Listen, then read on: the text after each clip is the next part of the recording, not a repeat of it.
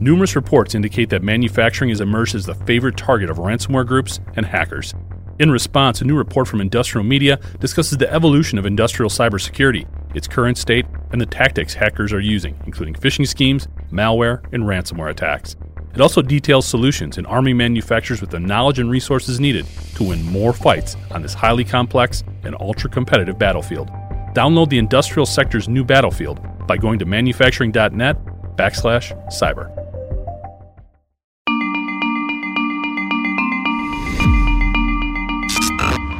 Hi, I'm Jeff Reinke, editorial director of manufacturing.net and manufacturing business technology. Welcome to Security Breach. First published in 2014, the National Institute of Standards and Technology, or NIST, recently announced updates to its cybersecurity framework. The goal of version 2.0 of the CSF is to better integrate areas like supply chain risk management and governance.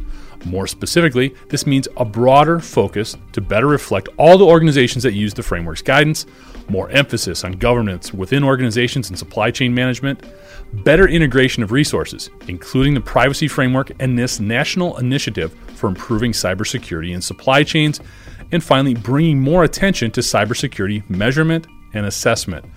All of these measures would appear tailored towards greater inclusion of the industrial sector and many of its unique challenges. And quite honestly, the timing couldn't be better.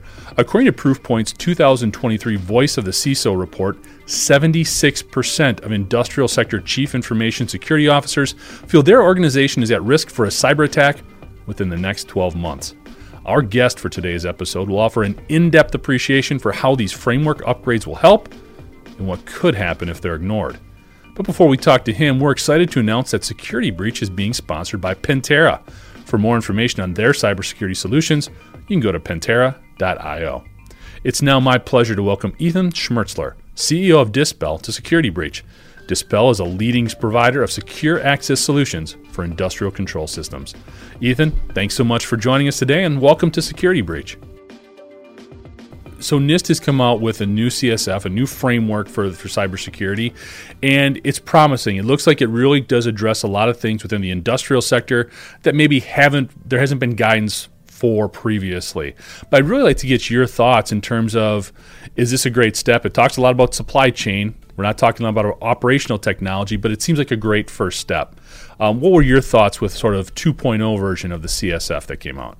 I think one of the things that was lacking in the previous version was that it assumed that there were best practices that people would be adopting. Um, what the new revisions in, the, in, in 2.0 are really doing is codifying what might have been otherwise norms. So instead of saying, for example, that senior leadership should be aware of what's going on, right? They, should, they, now it says that they need to be trained, informed, understand, right? They need to exactly get what's going on. Um, it was, it, it's just much more explicit about really what's being required. And so, what I like about that is that it's removing some of the looser ambiguity around again what might have been a, a, norm in the industry but not actually quite crystallized uh, and now they've done that which i really appreciate yeah. So, I mean, it is a framework. It's not legislative action, it's not a law or anything like that.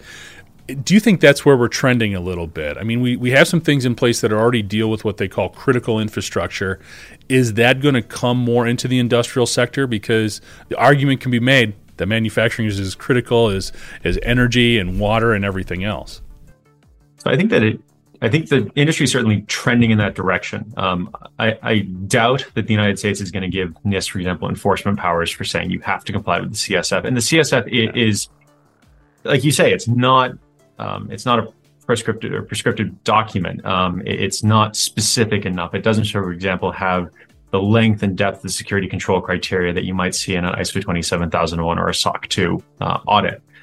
Where I do think you're seeing this move is if it's not legislative saying you have to do this, um, I do think that you're seeing insurance companies uh, increasingly putting pressure on manufacturing critical infrastructure saying, if you want coverage from us, specifically in manufacturing, if you want coverage by us for an incident, um, then we need to see that you're following the current, the following standards. Or put another way, um, it's a great excuse for an insurance company to turn around after an incident, point to a company and say, well, you weren't following industry standards. You guys must have been negligent. I guess I don't have to pay you.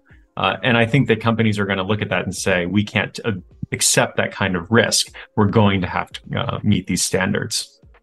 No, that makes a lot of sense. We've been hearing a lot about the role of insurance companies. It's it's almost been sort of a default strategy, I think, for a lot of smaller enterprises to say, if we get hit, hey, we are covered, and maybe we'll just go that route as opposed to really plugging a lot of these gaps that we know we need to. In your role, how do you address that? I'm sure you've worked with some clients who have kind of taken that approach a little bit in terms of, hey, we've got the insurance, we're covered, we don't have the money to invest to potentially in a lot of really uh, shoring up the, the enterprise. Mm-hmm.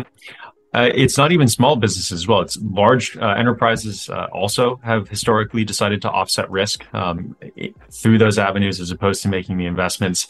Um, I think what's changed in the last five years has been that the quality and capabilities of the technologies that are available, certainly for the manufacturing market, industrial mar- market, have really caught up. And so now, whereas before people might have said, listen, I would have to have home rolled this platform, and there's really not a good risk solution or risk mitigation strategy that we have out there. There are now, uh, I'd say, five or six companies that are serving the operational technology market that have basically taken what the different frameworks say you're supposed to be doing put them into an automated platform and now can be deployed at scale for manufacturers in a much more cost effective way than the old home homeworld systems too.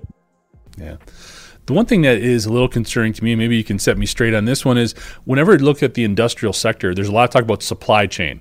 I understand why, I get how vital it is to make sure all that's secure, but that's only half the story. We're also not looking at plant floor cybersecurity in terms of the operational technologies that are involved and are still so vulnerable.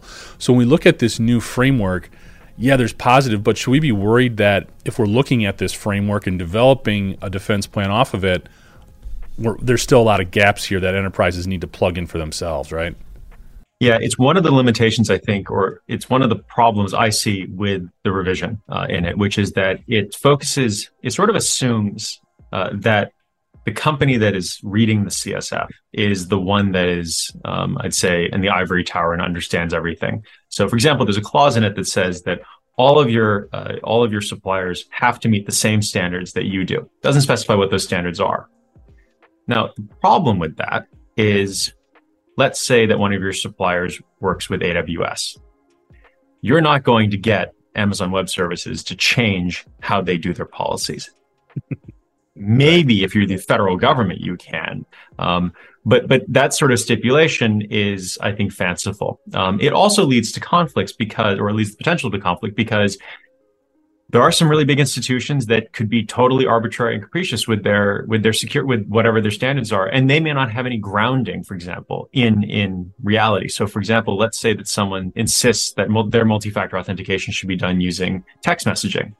Text messaging is not recommended by by nist uh, nist 863b um, specifically states that that's a bad idea because text messages aren't aren't secure. Um, so just because someone has the standard and tries to push this downstream doesn't mean that that's the best practice. And so when we think about supply chain in that context and the focus on that, I think one of the challenges that we're seeing is that supply chain sort of says, oh, it, it's that we here are doing fine. It's someone else that's going to be at fault, as opposed to looking on our own factory floors and saying, we need to have control over this as well. Um, and I think that that's something that we that manufacturing and, and critical infrastructure still needs to really take a good hard look at and understand that that's something that they have to clean up their own house first. Yeah.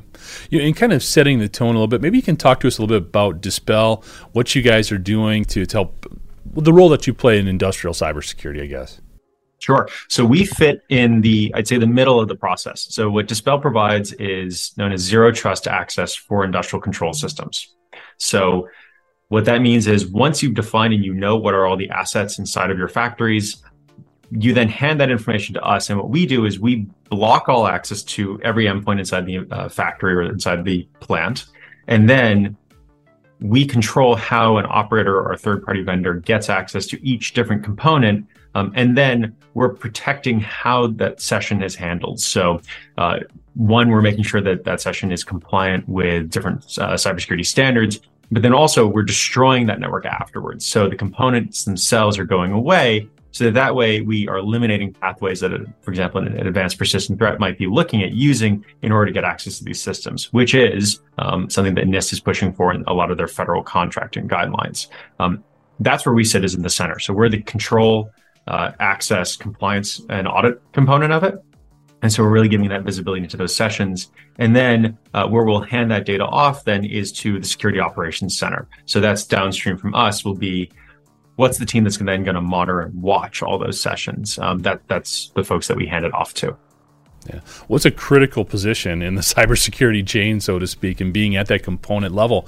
So I'd love to get your thoughts a little bit on things. When we talk to a lot of these component providers, the suppliers, the, the developers of them, they talk about, well, we're secure by design.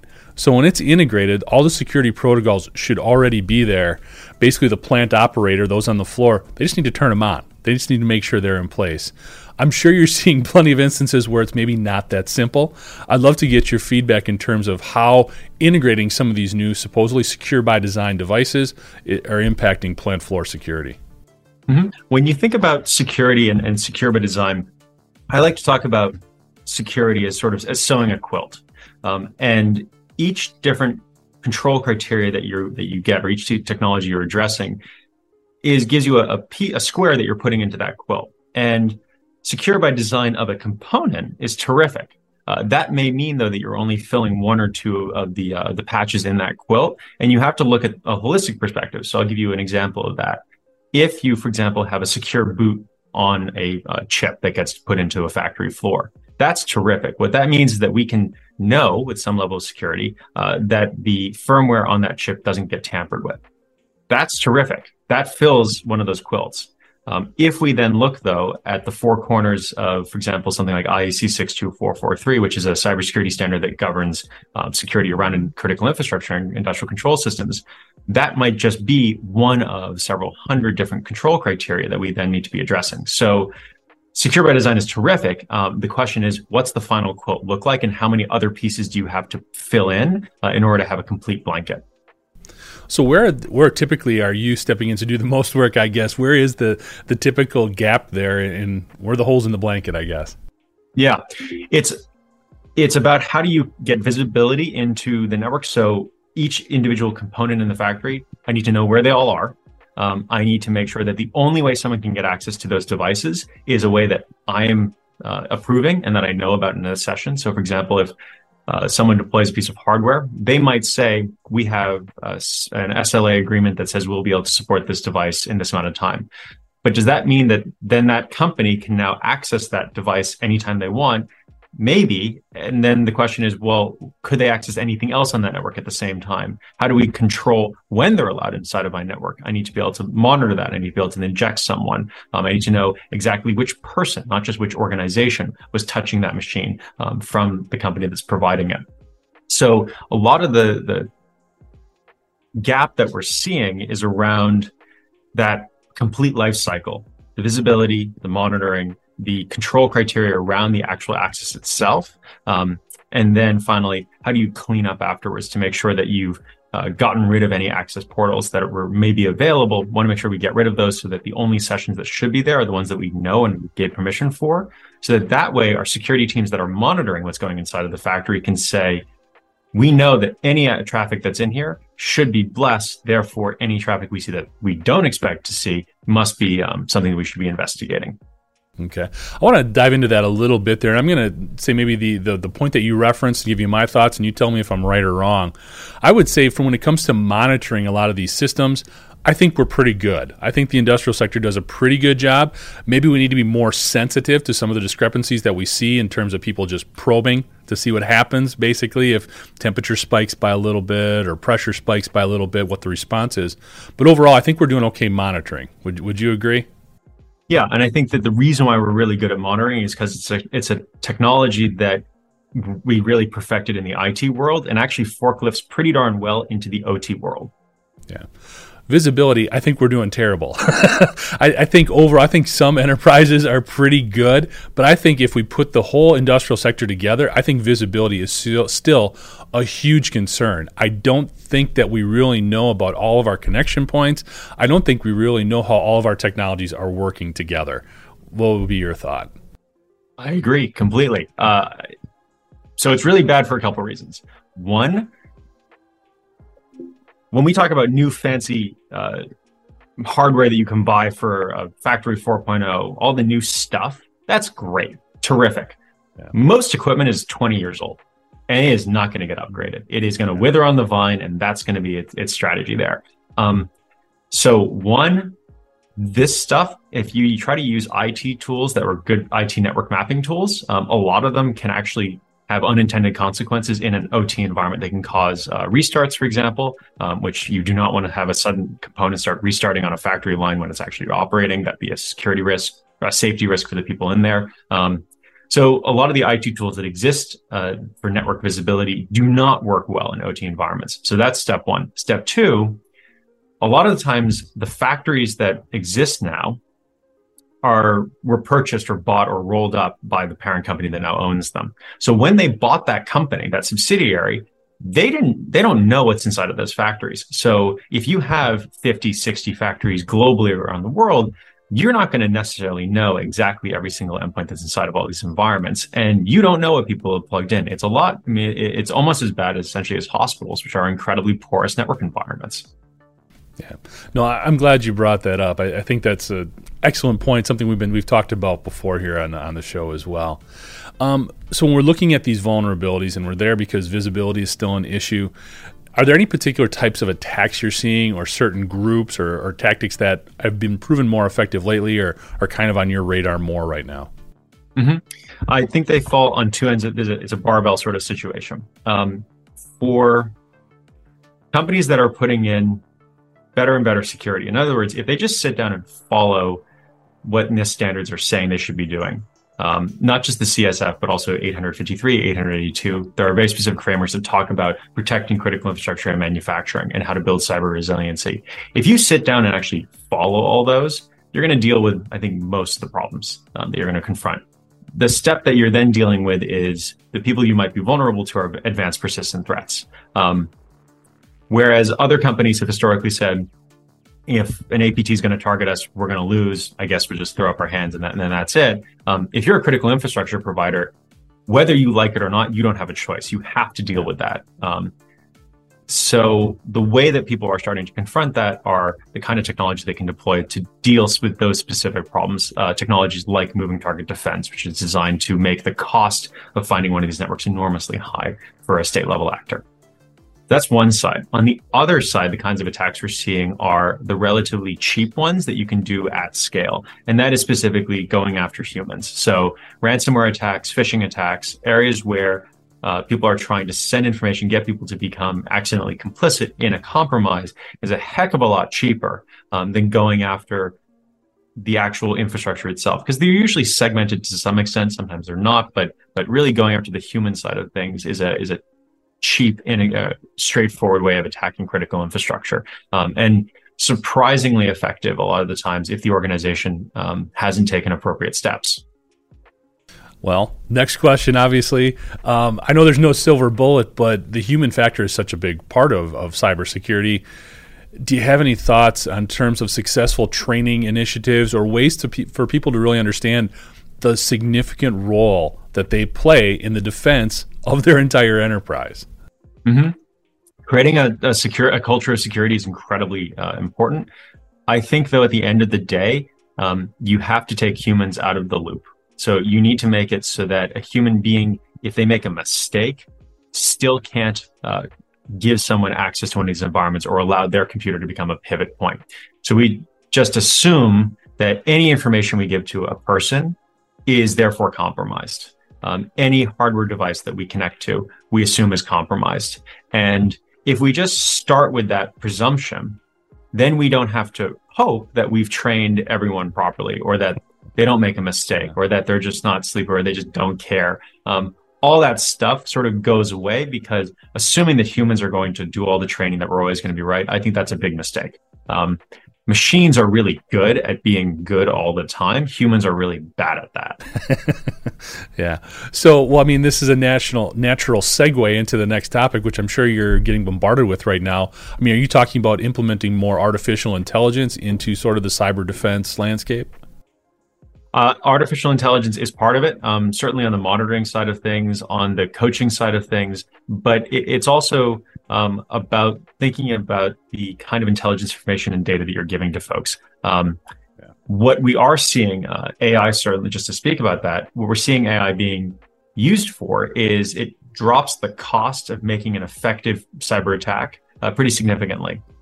In other words, the kind of emails that you might, for instance, get nowadays that are generated by an AI sound a lot more genuine. Um, and so they're really good at building maybe that trust and rapport as opposed to the old, let's say, humanly crafted ones, which you could weren't great, frankly. I mean, we get phishing attacks all the time. They're not very yeah. good. Um, and AI can now just increase the volume of, of well-crafted attacks against folks. Um, and as you see this right now, we're seeing that in text, but we're probably going to see that more in voice and stuff like that. Um, where this takes us is to another question, which is the kind of trusted communication channels that people are allowing folks to use.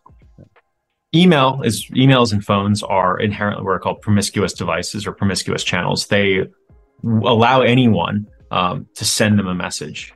And so people kind of just trust that those messages might be legitimate, um, as opposed to saying that actually the only way that people should be communicating with someone else over any kind of sensitive information or anything of any kind should be an environment where I know exactly who that person is and I can vet them and I can put them into a, a lockdown uh, environment as opposed to trusting a phone or an email. No, great, great point. I'm glad you put it that way. Never heard him described as promiscuous before, but that is that's that's dead on. That makes a lot of sense. You know, we've been talking about the human factor here, and part of that is also the fact that we really have a shortage of cyber expertise within the industrial sector and specifically within the OT realm. Wonder if you have some thoughts there on maybe what organizations can do to either try to develop that talent internally or find it externally. Mm-hmm.